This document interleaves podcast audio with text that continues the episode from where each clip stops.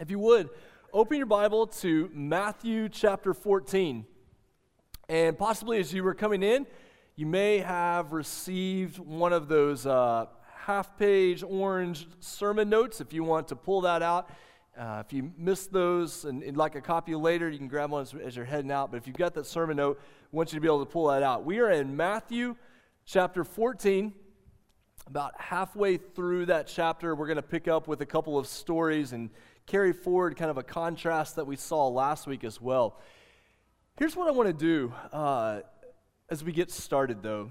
Kind of building on that last psalm that we sang and, and David's prayer there for us. Before we have a time to study this scripture, I, I feel like what we need to do right now is just, just take a moment and we are going to spend some more time in prayer, just time of reflection time of asking the Lord to work in our hearts. I want to be able to pray over you, and then we are going to get into this, this story, these stories here in this passage. Would you bow your heads with me right now, though? I want us to have, want us to have a moment just to pray together here as, as a church. I know, uh, I know life can move fast. Uh, we'll be through here and be moving on to the next thing, and, and it's so easy for times of worship like this to get away from us. God, we come before you right now. We come before you to slow ourselves down, to slow our hearts down, to slow our minds down. God, to refocus on you. We don't want what we do in this room at this time God, we don't want this to be disconnected from the rest of our lives as if we come in here and we do this and then we just go on with life, God. But these times that we gather like this, these can be good times to refocus, to remember where our hope is found. God, I pray for people in the room right now who just feel exhausted, who feel emotionally and spiritually exhausted God, people who might be dealing with, with some deep anxiety,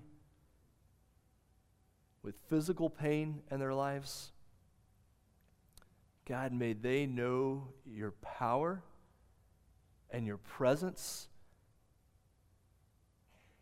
Father, in our lives, in our church, in our world, we are desperate, God, for a move of your Spirit. God, that you would do what only you can do. God, we don't need more worldly success. We don't need more popular people. God, we need you to show your power and you to show your presence and you to receive the glory. God, would you bring healing? Would you bring hope? Would you change our lives and our church from the inside out? God, I pray that you would draw people to salvation. God, I pray that you would draw people back to you. God, that we would not take gathering as the church as a light thing, but we would come with joy and expectation. And God, that we would be a source of peace and love and good news in the world around us. God, thank you for this church. Thank you for what this group of people mean to me and to my family. And God, we give ourselves to you. And we pray, God, that you would do a powerful work in and through us. And we pray this in Jesus' name. Amen. Emmaus, let me set the stage for you for these uh, end of chapter 14, beginning of chapter 15 uh, that we're going to look at this morning in, in our, our time together of Bible study. Let me kind of set the stage for you. This last week, if you were on social media, particularly Facebook, or even watching some of the nightly news programs, there's a possibility that you saw the incredible story of Caleb Freeman being able to run again and complete his race, his cross country race with Newcastle. Just this incredible move of God's power and a miracle that he's done there in Caleb's life and the glory that the Freeman family has given to God through that whole experience. You saw a story like that of, of Caleb being able to, to complete that, that race. If you don't know Caleb's story, he was in a, in a terribly bad car accident, several months ago. Didn't even look like he was going to live. If he lived, it doesn't look like he was going to walk. Now he's running again. God's given them a platform to share that story literally around the world. Now imagine, imagine this with me, because this will help make sense of the Bible verses we're going to look at. So here comes Caleb coming back from this incredible accident and going through this recovery, and he finishes this race. Now imagine after the race, when all of these other runners came and gathered around him and finished the race, that somebody came up after the race and said, You know, actually, in these, in these races, once someone finishes the race, they're, they're not able to go back out on the course and join other racers. They, they really shouldn't be doing that. And, and, Caleb, your, your little number thing, it was on all crooked. Um, you know, and your form, man, it just didn't look that great. Like, I you know, we're going to have to take back that medal that we gave you for finishing the race. Like, I, I just don't, I don't think you can have that. That would be ludicrous. Like, what? here's the, this kid has come back, the power of God at work in his life. He's made this incredible recovery, and someone is trying to call him on a technicality, or, or they're trying to take away the power of what's happened because of some little thing that they picked off over here. Uh, we would say that doesn't match. Here's this scene of great power and great joy, and then you're trying to call out a couple of weird technicalities over here. That doesn't make sense. Now imagine this scenario. You take the worldwide growth of Christianity and people coming to know Jesus.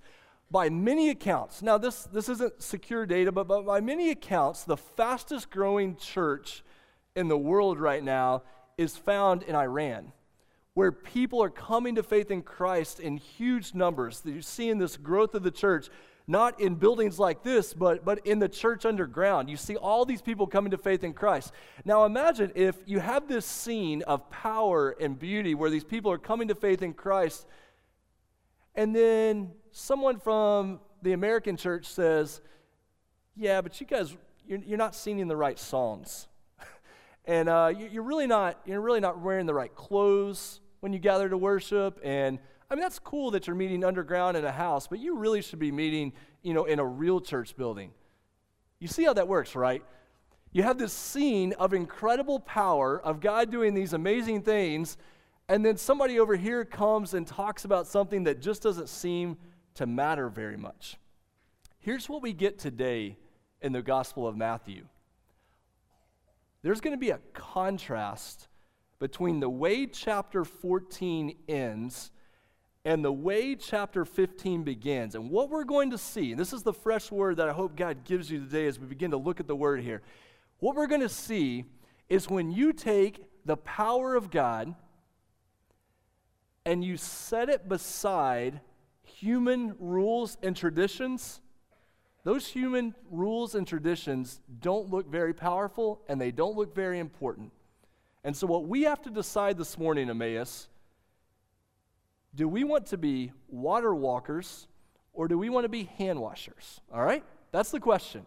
Do we want to be water walkers or do we want to be hand washers? Here's how this works Matthew chapter 14, verse 22.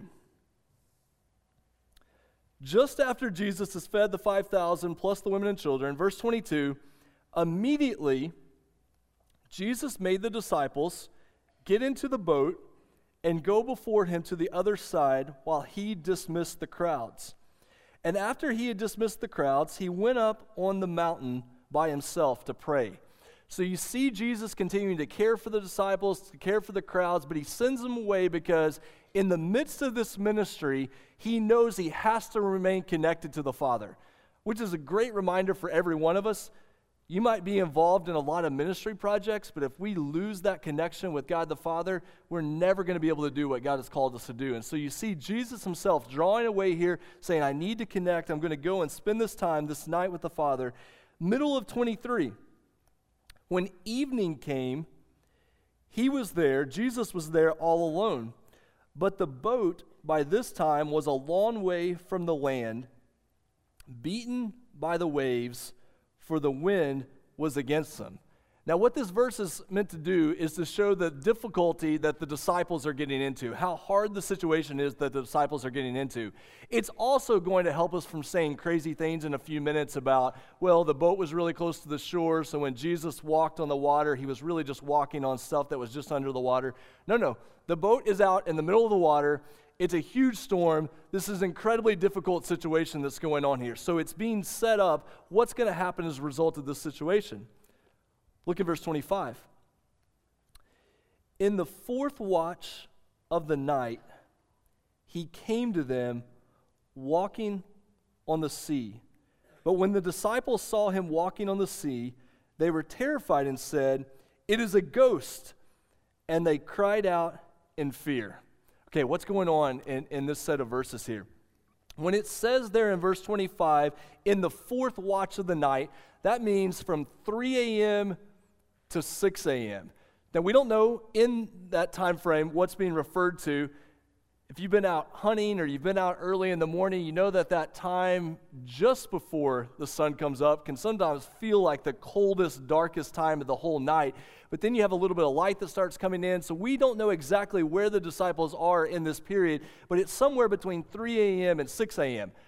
What it does tell us is they've been battling these conditions all night. So they're exhausted. They've been trying to get through the storm. They've been trying to survive out on the sea. They're exhausted. They're in a hard situation.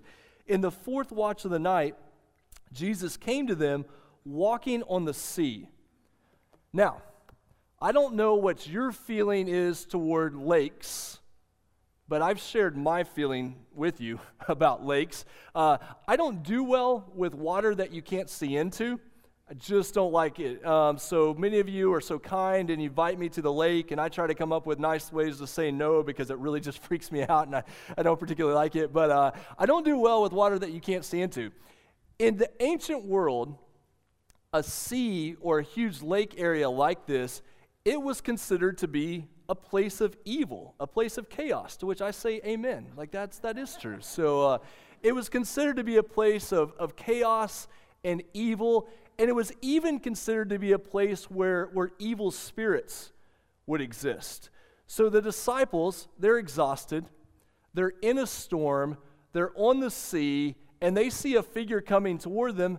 This is not hard for them to figure out. It's a ghost. It, it's an evil spirit that has come up out of this lake to come and visit them. Now, last week, we had a decapitated head on a platter this week we have a ghost. So this is timed perfectly. Uh, October in the United States. We're coming right up on Halloween here. We've got plenty of Halloween in these stories. You've got this ghost walking up. What happens in this situation, though? Verse 26 When the disciples saw him walking on the sea, they were terrified and said, It is a ghost, an apparition, an evil spirit, and they cried out in fear. What Matthew is trying to get you to see here is how afraid the disciples are. What a bad situation they find themselves in. Now, the question is, what happens as a result of this? Well, look at your Bible here. Verse 27. Immediately, Jesus spoke to them, spoke into this difficult situation, saying, Take heart, it is I, do not be afraid. Man, these three phrases are so good. If you find yourself in a difficult situation in life, remember these three phrases Take heart, it is I, do not be afraid. What's going on here? The first phrase, take heart, be of courage, hang in there. This is the same phrase that Jesus used when he spoke to the man who was paralyzed and lying on the mat, and his friends had brought him to Jesus. Take heart. He uses the same phrase there. He uses the phrase when he interacts with a woman who had the bleeding and, and she needed physical healing. He uses that same phrase, saying, I'm, I'm with you. It is I. Okay.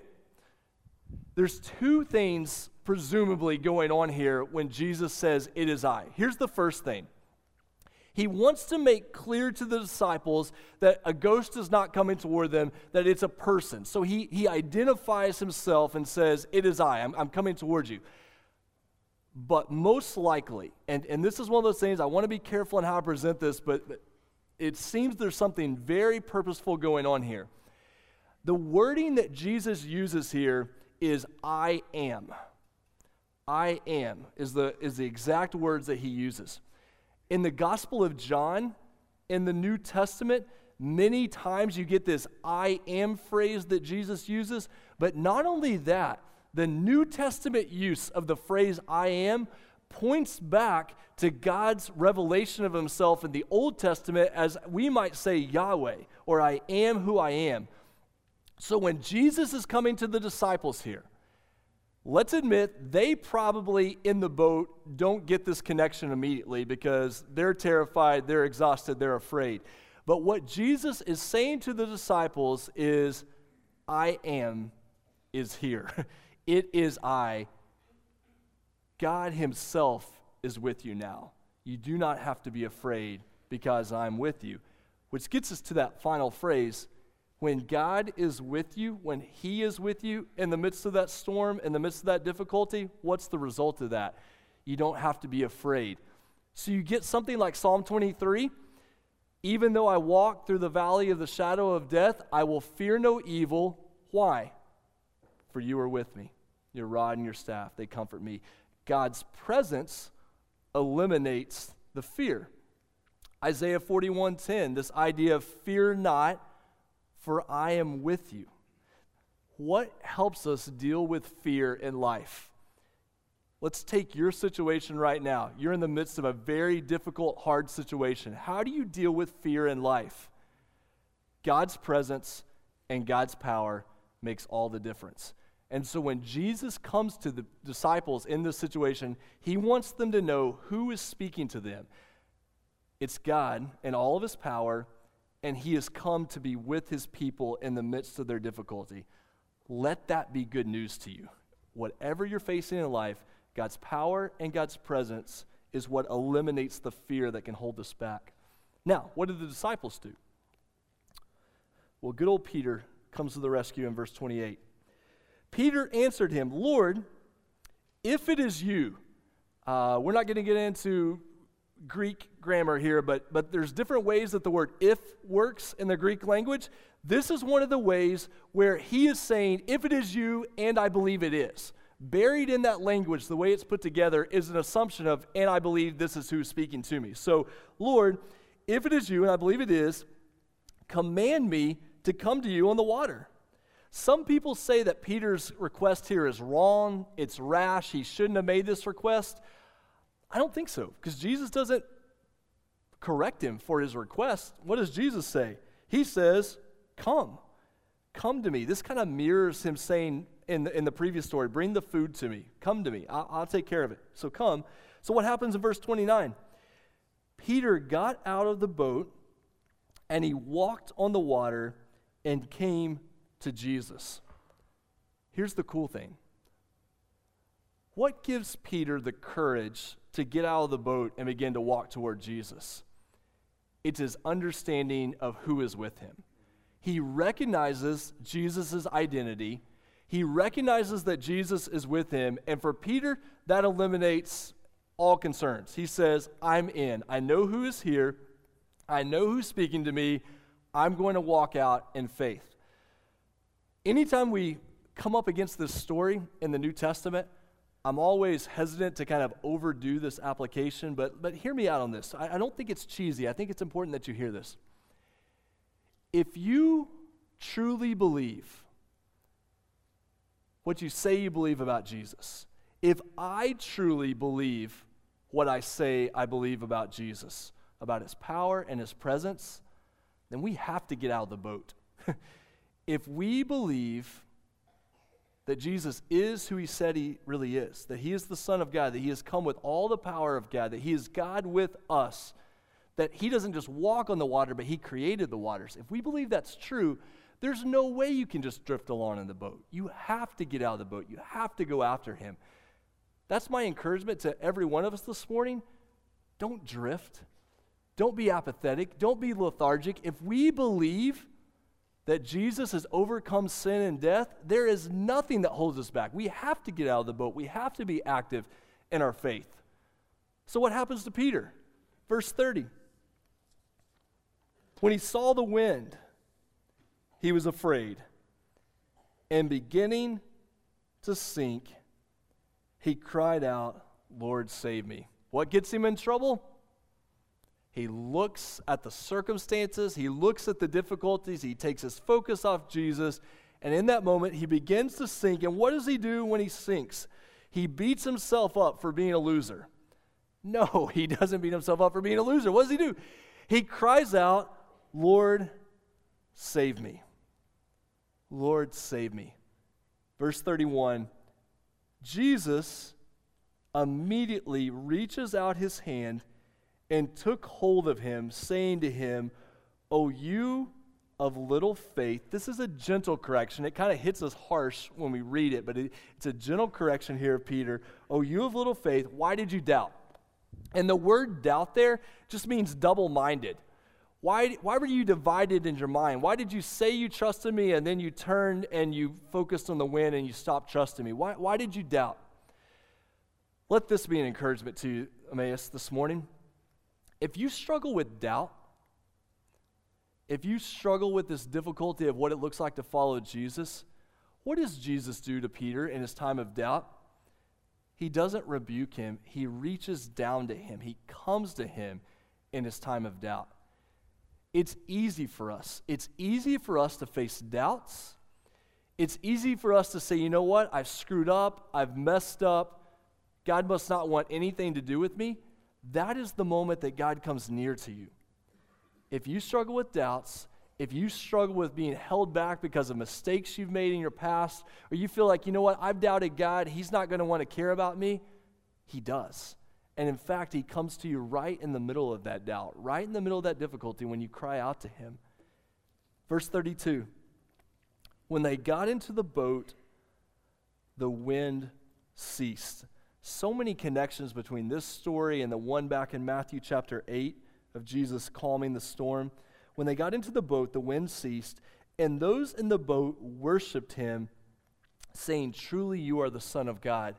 Now, back in Matthew chapter 8, when we had the story of Jesus calming the storm, at the end of that story, the disciples look around and they're marveling. They're, they're amazed at what happened. They say, What kind of person is this who can calm the storm? Now they've spent a little bit more time with Jesus, and this time the storm happens and they don't say, What sort of man is this? What do they say here? They say, Truly, you are the Son of God. This shows how every time the disciples experience the power of God, they learn more about who God is. Guess what happens in our lives? Let this be good news to you. Every time you struggle, every time you go through a difficulty, every time you go through an experience where you learn more about God's power and presence, you're able to worship Him in a new way. When we don't go through challenges, when we don't go through struggles, when we don't step out on faith, we're never finding ourselves in a place where we need the Lord to step in. And in some way, we never fully experience all that He is and all that He wants to show us of who He is. Here's kind of just a basic Bible principle God doesn't waste any of your experiences. He does not waste any of your experiences. What you go through, God uses those experiences to show you more of Himself. And in response to that, we find ourselves worshiping Him more passionately.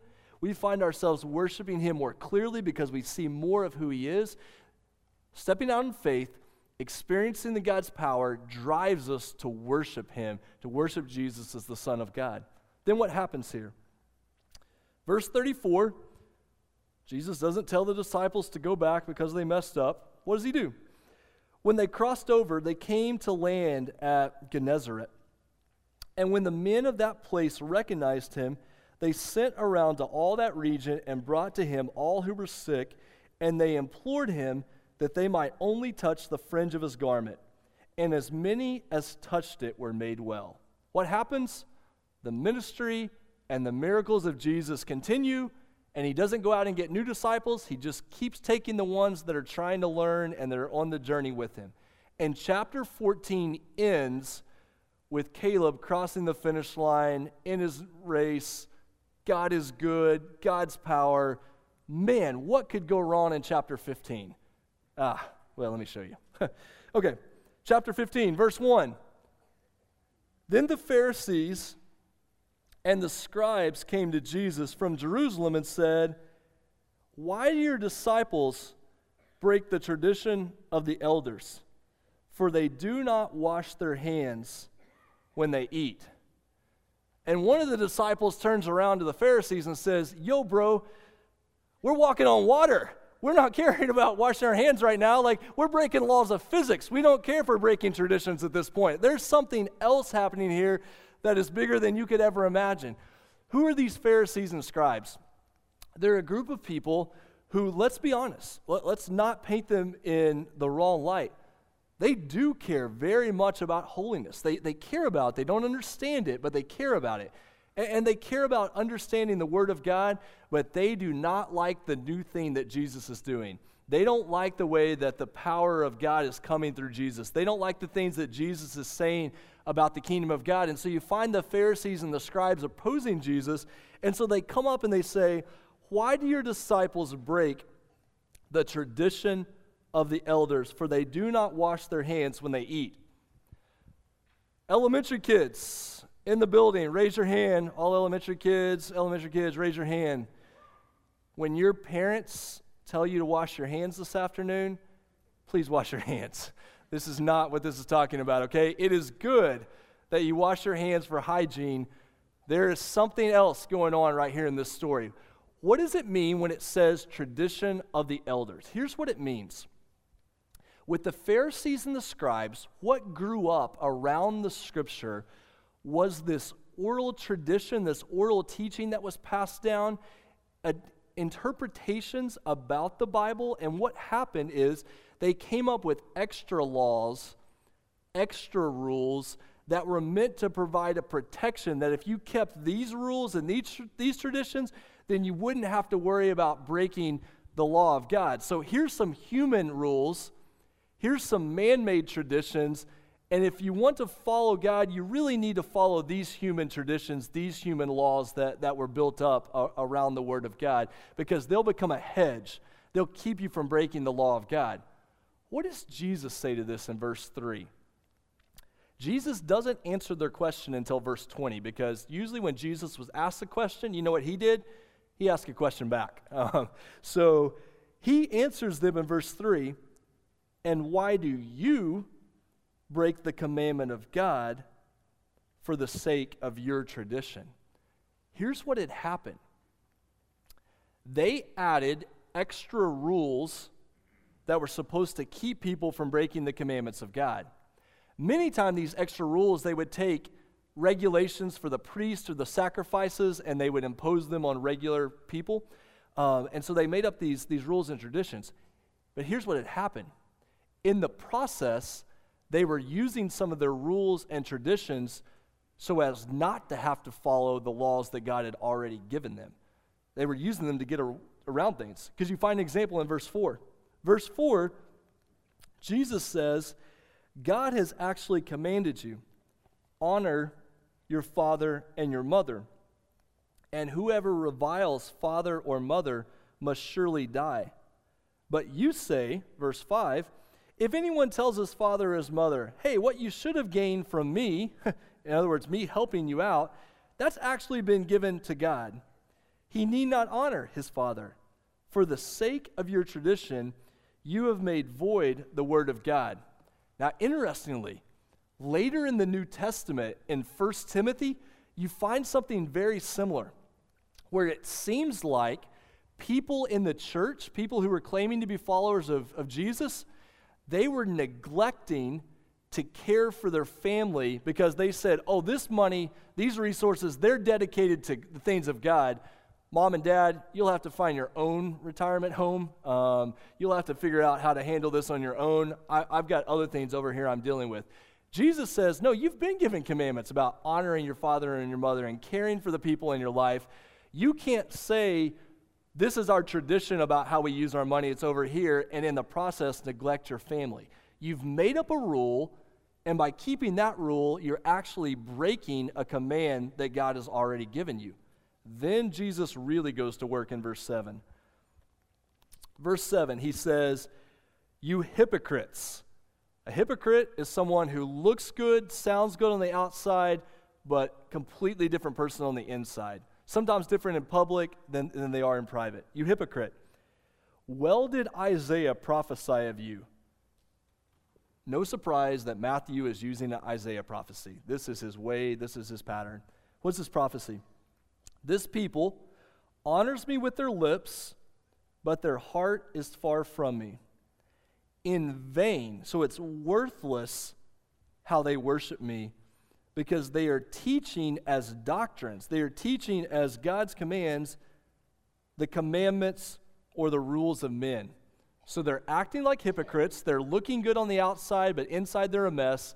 And they're making up human rules and saying these are actually God's commandments. Hear me out on this. Hear me out on this. Hear me out on this. In church life, I know we come from all kinds of backgrounds in this room, but many of us are going to come from a fairly similar background. When you are raised in church, the lines sometimes start to blur between is this a command of God or is this just a human tradition and a man made rule?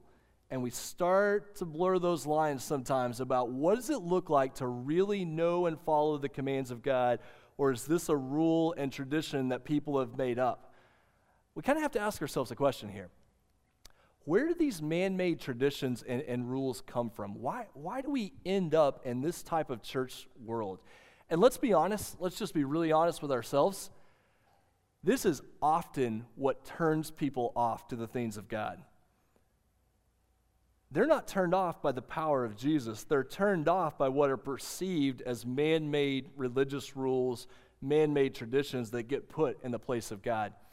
Oftentimes, these man made traditions they usually start with good intentions for holiness, a desire that we would be holy people, that we would honor the Lord.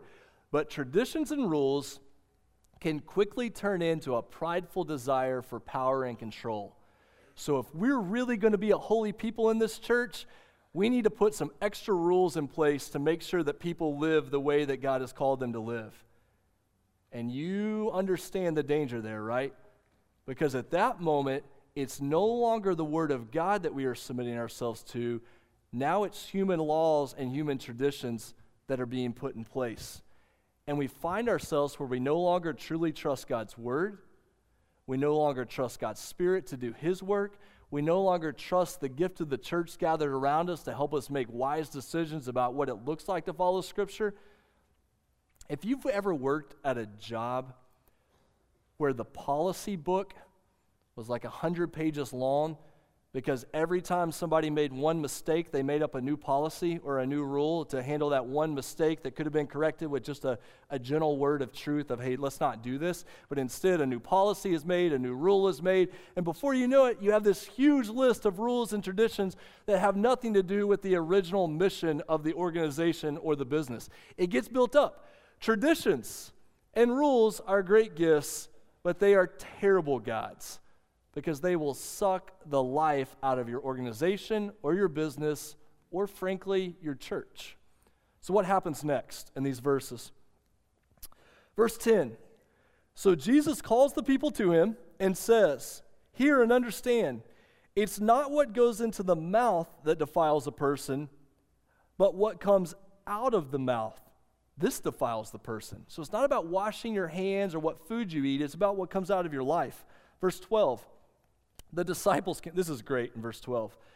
The disciples came and said to him, Do you know that the Pharisees were offended when they heard this saying? Jesus is like, uh, hashtag unbothered, not bothered.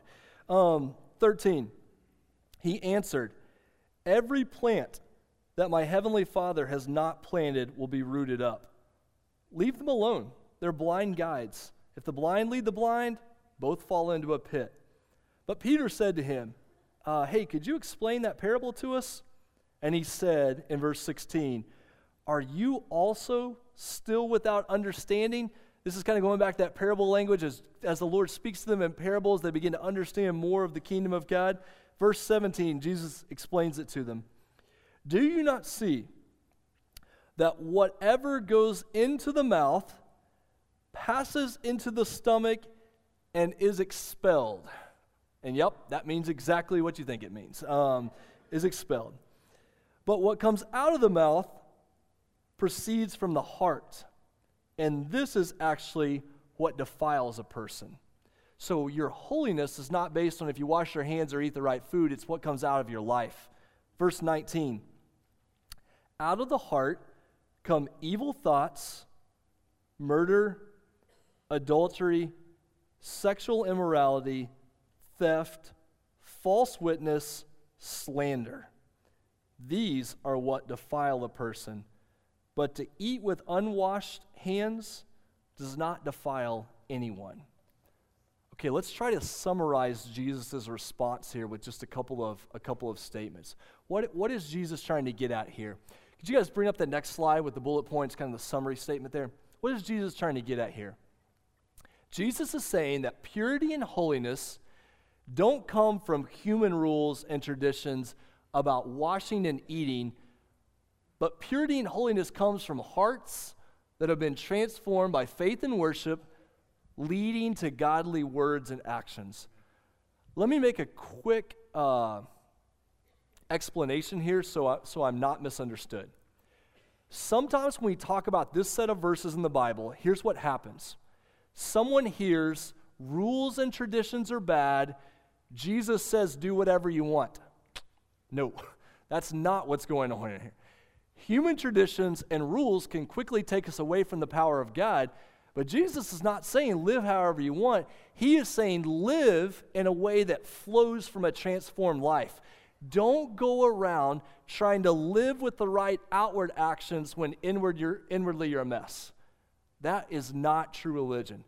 Truly experience the power of God is when you're transformed in your heart and that flows out in the way you speak and the way you live. All right, so here's what we want to get at. We want to watch out for things that take us from water walking to hand washing. Why would you worry about hand washing when you've been called to walk on water? How, how do you get yourself in that situation? Here's a couple of things that we need to watch out for as a church. Number one, watch for misplaced priorities, especially when you find yourself as a church person more frustrated that somebody broke a church rule than whether or not they truly came to know the power of Jesus. Okay? So when we find ourselves, our feathers getting ruffled because somebody didn't play the church game quite right, man, we've got to watch out for that because here's a slope that is so dangerous. The slope goes from mission to ministries to maintenance to memorials and memories. Here's what I mean we have been given a mission by the God of the universe to share the greatest news that anybody could ever imagine. And it's not us having to sell it, it's the power of God at work. Here's the mission that is worth giving everything we have to. Hey, you know what? We should build some programs and ministries to help us carry out that mission. Uh, okay, uh, you know what? Man, that program, wow, that thing is really great. We need to make sure we maintain that so that thing never goes away you know what? All we're doing is talking about the program that we ran 25 or 30 years ago, and all we care about is making sure we hold on. You see the danger here, right? Before you know it, we have given ourselves as a church to maintaining ministries instead of advancing the very mission that God has given us. And quickly, we build up human traditions and human rules that take us away from the power and the presence of God. But what have we been called to as part of God's kingdom? What are the kingdom connections in this? That we would trust and worship Jesus above everything else, that He is our focus, that we put God's word and God's people as more important than any tradition that we like or any rule that we make up in the church. There's kind of a cheesy way to say this. We need to sacrifice our preferences and our references. We all have things we prefer in church. And we all have our references, like, hey, they did it like this at my other church. Well, you're not at that church anymore, you're here. Or they, they really did it like this back in the day. Well, we don't live in that day anymore, we live now. We're, we're sacrificing those things, and we're saying we're going to give ourselves to proclaim and display Jesus from a transformed heart as we live by faith. Emmaus. Hear me out on this. I don't want to fill a role and you don't want to fill a seat. We want to fulfill the mission that Jesus has given us. And let us not offer a hurting world human traditions and man made rules when what they need is the power of the one who walks on water, who saves the broken, who transforms lives. Let us give ourselves to that because it's the power and the presence of Jesus that makes all the difference in the world. Would you pray with me? God, we believe, we believe that the power to transform lives is not found in any program we put together. It's not found in any strategy we put together, and there is nothing wrong. We realize with programs and strategies, there's a place for those. But the power is found in the name of Jesus. God, I pray if there's anybody in this room who has been ch- turned off to the message of Christianity because of human traditions or man made religious rules, God, I pray that you would set them free of that this morning. Let them focus on who Jesus is and what he's done for them. God, that they would trust in you this morning. God, protect us as a church. We know how quickly it is to get in a rut. We know how easy it is to get in a rut. But God, we want to give ourselves to what matters. And we know that begins with every one of us in our heart. These are easy things to say, but they are hard things to do.